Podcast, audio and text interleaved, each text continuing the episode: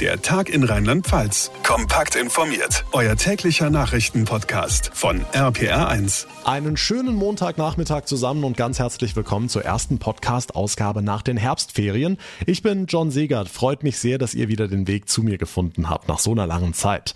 Und direkt zum Start in diese neue Woche sorgt ein Mann heute für Schlagzeilen mit einer Aussage, die ganz Deutschland offensichtlich spaltet. Bayern München Profi Joshua Kimmich sagt, ich will lieber mit der Corona-Impfung noch warten. Und dafür erntet er eine riesige Welle der Kritik. Unter anderem heißt es da, darf ein Vorbild solche Aussagen treffen, also Zweifel am Impfstoff äußern? Darüber sprechen wir gleich. Unter anderem mit dem Chef der Ständigen Impfkommission, Thomas Mertens. Außerdem gucken wir in die Schulen in Rheinland-Pfalz, wo ja heute der Unterricht wieder gestartet ist. Experten befürchten dort jetzt nach den Herbstferien steigende Infektionszahlen. Aber ist das berechtigt, obwohl wir doch so fleißig testen und lüften? Auch dazu gleich mehr und die die Gewinner und Verlierer der Bundestagswahl sind heute ebenfalls Thema. Auf der einen Seite die Ampelparteien SPD, Grüne, FDP, die am Mittwoch in die entscheidende Phase ihrer Koalitionsverhandlungen einsteigen werden und andererseits Armin Laschet, der nach der bitteren Wahlniederlage heute auch, wie angekündigt, sein Amt als Ministerpräsident von Nordrhein-Westfalen niedergelegt hat. Über beides sprechen wir direkt nach den wichtigsten Infos vom heutigen Tag. Darf jemand, der ein Vorbild für Millionen Menschen ist, ganz offen seine Zweifel an der Corona-Impfung äußern? Tatsächlich eine Frage, die ganz Deutschland heute beschäftigt. Joshua Kimmich, Fußballprofi beim FC Bayern, hatte am Wochenende in einem Interview gesagt, dass er mit der Impfung noch warten wolle, denn er habe persönliche Bedenken, was Langzeitfolgen angeht. Ein Statement, das sehr polarisiert und natürlich auch für viele Reaktionen sorgt. Felix Christmann aus der RPA1 Nachrichtenredaktion. Fangen wir bei Kimmichs Teamkollegen beim FC Bayern an. Was sagen die zu seiner Aussage? Also diejenigen, die sich bislang geäußert haben, sprechen sich zwar klar für die Impfung aus, betonen aber auch, dass es Kimmichs private Entscheidung ist, sagt zum Beispiel Thomas Müller. Als Freund ist das eine absolut akzeptable Entscheidung, soll jeder für sich selbst entscheiden, als Teamkollege und natürlich auch, wenn man so ein bisschen äh, auf das schaut, was vielleicht dann für alle drumherum vielleicht besser wäre, ist zumindest die wissenschaftliche Meinung und auch meine Meinung, dass das Impfen besser wäre. Aber genauso muss man eben das irgendwie auch versuchen zu respektieren.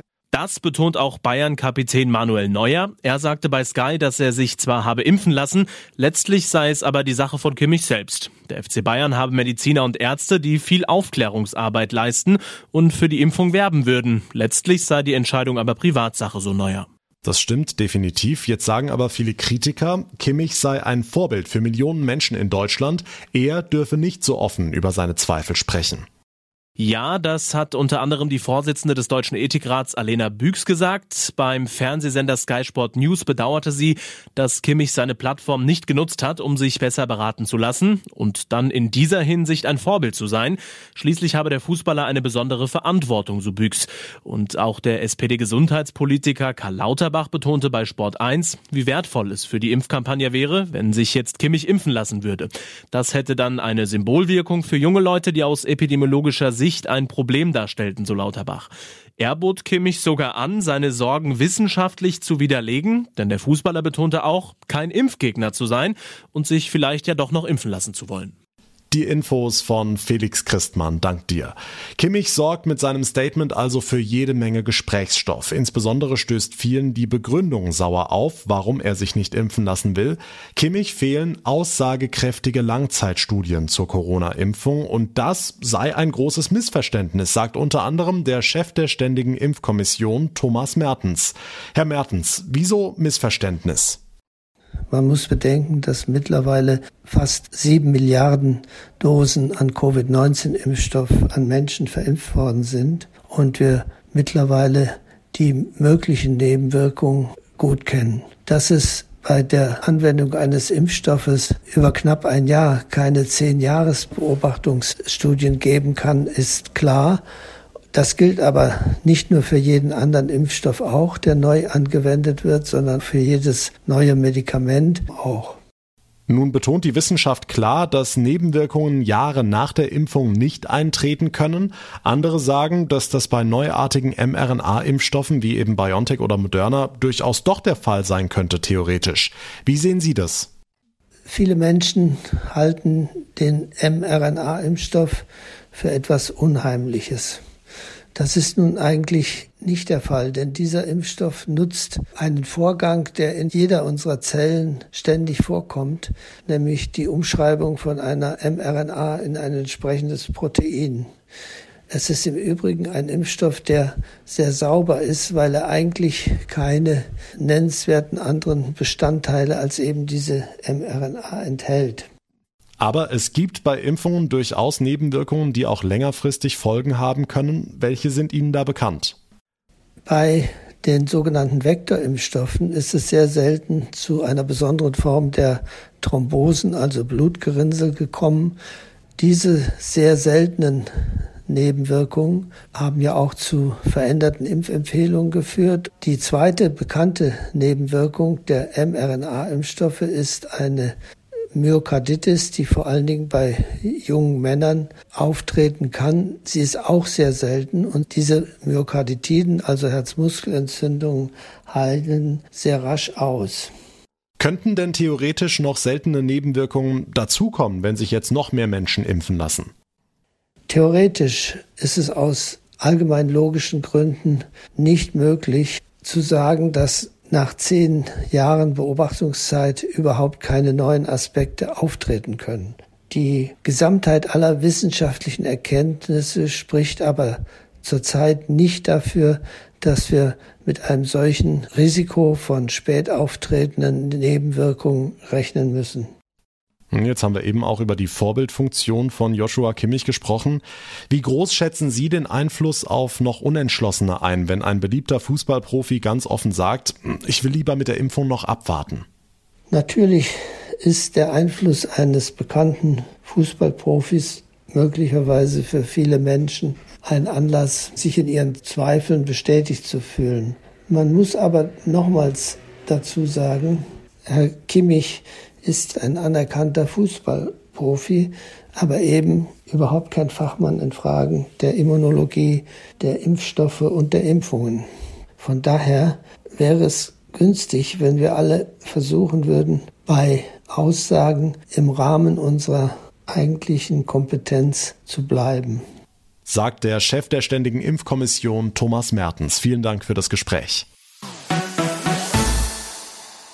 Zwei läppische Wochen nur und schon ist wieder Unterricht. Ja, Herbstferien sind was Schönes, wenn sie nur nicht so kurz wären, oder? Seit heute also wieder in Rheinland-Pfalz hinein in die Klassensäle und hinein ins Ansteckungsrisiko. Das sagt nicht irgendjemand, das sagt SPD-Gesundheitsexperte Karl Lauterbach. Die Corona-Fälle an unseren Schulen werden deutlich ansteigen, meint er. RPA1-Reporter Olaf Holzbach. Warum? Wir testen und wir lüften doch. Das tun wir. An den rheinland-pfälzischen Schulen wird in den nächsten 14 Tagen weiterhin zweimal pro Woche getestet. Sicherheitspuffer wegen der ReiserückkehrerInnen. Fachmann Lauterbach will dreimal und das auch beibehalten, denn Fenster auf werde sich bald erledigt haben. Wenn die Kinder können jetzt nicht mehr lange also lüften bei der eisigen Kälte, infizieren sich daher stärker. Und hier geht es mir darum, die Kinder selbst zu schützen. Also nicht die Kinder, sage ich immer, zu schützen, damit nicht die Erwachsenen oder die Lehrer sich infizieren, sondern es geht um die Kinder selbst. Die Situation vor den Ferienzahlen von heute gibt es noch nicht. Etwas mehr als 1000 infizierte SchülerInnen waren es, verteilt auf 450 Schulen, Tendenz stetig fallend. Okay, sagen wir, Herr Lauterbach behielte Recht. Was passiert dann? Also das erste wäre bei steigenden Zahlen in den Krankenhäusern, dass höhere Warnstufen gelten und damit eine strengere Maskenpflicht in den Schulen. Die zweite Diskussion ist die um Luftfilter und Belüftungsanlagen. Das Land fördert mobile Geräte. Manche sagen, fest eingebaute wären besser, schon wegen Energiesparen. Wenn man dann im Winter das Fenster aufmacht, ähm, spielt das Thermostat verrückt, die Heizung bollert hoch, deswegen kommt man auf diese ungünstigen Werte. Und wenn man regelmäßig einen Luftaustausch, also genauso wie beim, beim Fenster aufmachen, über die äh, stationären Anlagen hinkriegt, ist das deutlich sinnvoller und das ist tatsächlich auch ein Birne durchpusten. Markus Hof, Verbandsbürgermeister Westerburg. Für die stationären Anlagen gibt's halt nur Geld vom Bund. Der erste Schultag nach den Herbstferien in Rheinland-Pfalz und erneut die bange Frage, wie weit die Infektionszahlen steigen. Die Infos von Olaf Holzbach. Für den Deutschen Bundestag ist diese Woche so ein bisschen wie die erste Schulwoche nach den Sommerferien. Alles irgendwie neu, teilweise neue Gesichter, gucken, neben wem man sitzt und so weiter. Morgen kommt der neu gewählte Bundestag das erste Mal zusammen und einen Tag später, am Mittwoch, gehen dann die Koalitionsverhandlungen über eine mögliche Ampelregierung in die entscheidende Phase. Darüber wollen wir sprechen mit dem Politikwissenschaftler Erik Linnhardt. Herr Linnhardt, bei den Sondierungen hat sich die FDP ja bei einer Reihe von Themen durch durchgesetzt. Sie sagen aber, das ist jetzt nicht unbedingt ein Hinweis auf die Stärke der Liberalen in Koalitionsverhandlungen. Ich würde dieses Sondierungspapier äh, noch nicht überbewerten. Das sind zwölf Seiten. Koalitionsverträge haben üblicherweise in jüngerer Zeit mehr als 100 Seiten. Von daher wird da noch einiges dazukommen. Die Handschrift der FDP ist natürlich erkennbar an zahlreichen Stellen. Da würde ich Ihnen recht geben. Allerdings ist es auch nicht völlig überraschend, denn die FDP muss den weitesten Weg zurücklegen in diesen Verhandlungen und man kann nicht erwarten, dass sie einfach eine rot-grüne Politik unterschreibt. Nun betonen SPD, Grüne und FDP ja immer wieder, wie vertrauensvoll sie zusammenarbeiten. Wird das Ihrer Meinung nach so weitergehen oder ist das alles bloß Strategie? Es kann auch Strategie sein, um inhaltliche Differenzen zu überspielen, aber ich persönlich würde auch davon ausgehen, dass das vertrauensvolle Verhältnis extrem wichtig ist. Sie müssen sich vor allem überlegen, in einem Koalitionsvertrag können nur aktuelle Probleme behandelt werden. Im Laufe einer Legislaturperiode werden aber ganz viele politische Fragen auf die Koalition zukommen, die jetzt noch überhaupt nicht absehbar sind. Da ist es wichtig, dass die Parteien, die führenden Personen in diesen Parteien wissen, wir können auch solche zukünftigen Fragen vertrauensvoll lösen. Hm, bevor der Koalitionsvertrag überhaupt spruchreif ist, wird ja auch eine ganze Menge über das Personal diskutiert. Wer bekommt welches Ministerium? Und da beschäftigt die Parteien wohl vor allem die Frage, wer künftiger Finanzminister in einer Ampelregierung werden könnte. Das ist äh, nicht bei allen Ressorts gleich wichtig, aber gerade das Finanzministerium gilt als das zentrale Ministerium überhaupt. Nahezu alle Vorhaben, die im Koalitionsvertrag stehen werden, werden unter Finanzierungsvorbehalt stehen bzw. werden finanziert werden müssen. Und da ist der Finanzminister oder die Finanzministerin die zentrale Figur im neuen Kabinett neben dem Kanzler. Von daher ist das dieses Ressort in der Tat extrem wichtig. Aber wie werden die Posten in den kommenden Verhandlungen verteilt? Nun, auch da gibt es keine äh, vorgesehenen Vorgaben. Wenn wir uns aber die Ergebnisse bisheriger Verhandlungen anschauen, dann ähm, gibt es einige Muster, die sich schon andeuten, nämlich dass die stärkste Partei den ersten Zugriff hat und äh, diesen Zugriff für das Kanzleramt nutzt und dann die zweitstärkste Partei den nächsten Zugriff hat. Ähm, und das wären in dem Fall die Grünen. Deswegen hätten die aus meiner Sicht in der Tat das erste Zugriffsrecht und könnten auf das Finanzministerium zugreifen, wenn sie es möchten. Also die Ampelparteien werden einige Konflikte zu lösen haben. Was sind Ihrer Meinung nach da die dicksten Bretter, die es zu bohren gilt? Ich denke, ein wichtiger Punkt wird sein die Finanzierung der zahlreichen Zukunftsinvestitionsvorhaben. Das wird nicht ganz einfach, wenn die Schuldenbremse eingehalten werden soll und Steuererhöhungen ausgeschlossen werden. Es gibt erste kreative Ideen, die da nach außen dringen, aber das wird noch ein Verhandlungspunkt sein, der einiges an Kreativität äh, und auch an harten Kompromissen erfordern wird. Das zweite ist die Frage, wie Klimaschutz äh, konkret umgesetzt werden kann. Und auch über diesen Weg wird nochmal äh, hart gerungen werden müssen. Sagt der Politikwissenschaftler Erik Linhardt. Vielen Dank für das Gespräch. Am Mittwoch gehen die Koalitionsverhandlungen von SPD, Grünen und FDP in die entscheidende Phase.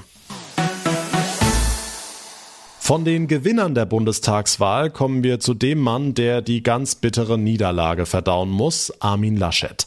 Er hat alles auf eine Karte gesetzt und nicht nur die Bundestagswahl verloren. Seit heute Morgen um kurz vor neun ist er auch kein Ministerpräsident mehr von Nordrhein-Westfalen. RPA1-Reporterin Sabine Koppers, das hat er ja vorher schon angekündigt, ne?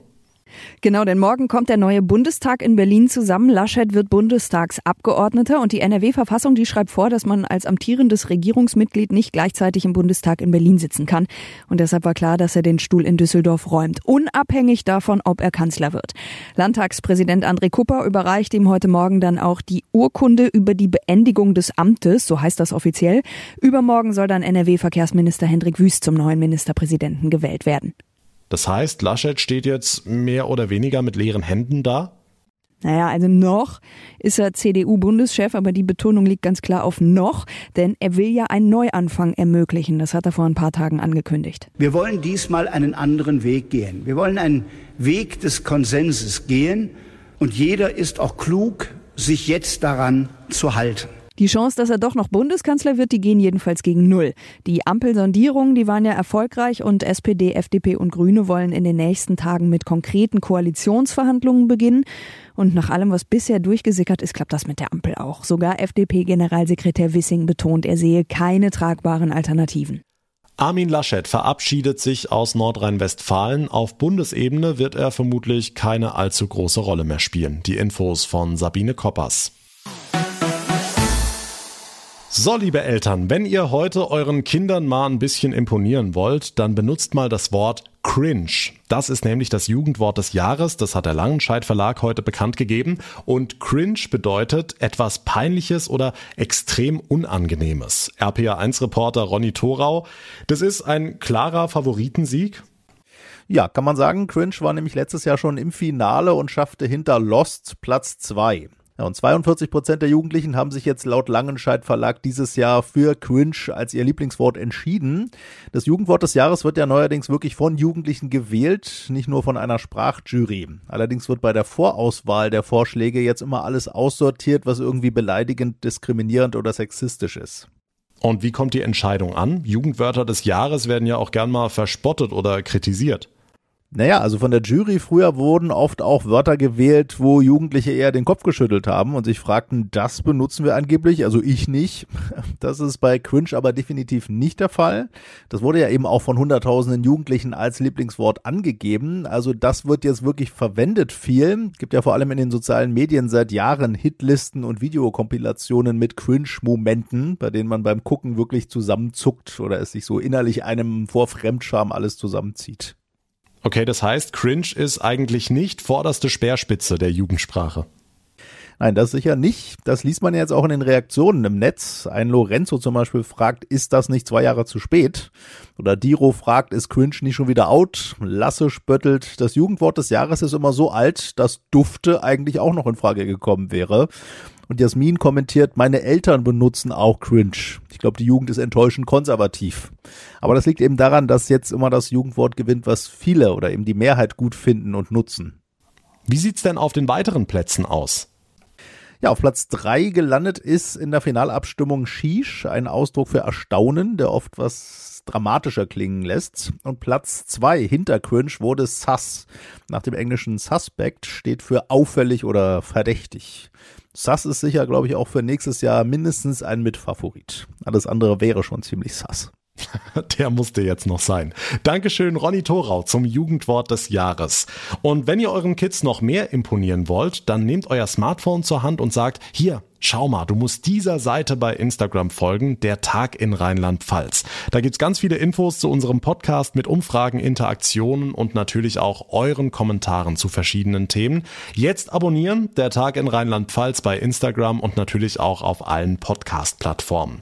Mein Name ist John Segert. Ich bedanke mich ganz, ganz herzlich für eure Aufmerksamkeit und für euer Interesse. Wir hören uns dann morgen Nachmittag in der nächsten Ausgabe wieder. Bis dahin eine gute Zeit und vor allem bleibt gesund. Der Tag in Rheinland Rheinland-Pfalz. Das Infomagazin. Täglich auch bei RPR1. Jetzt abonnieren.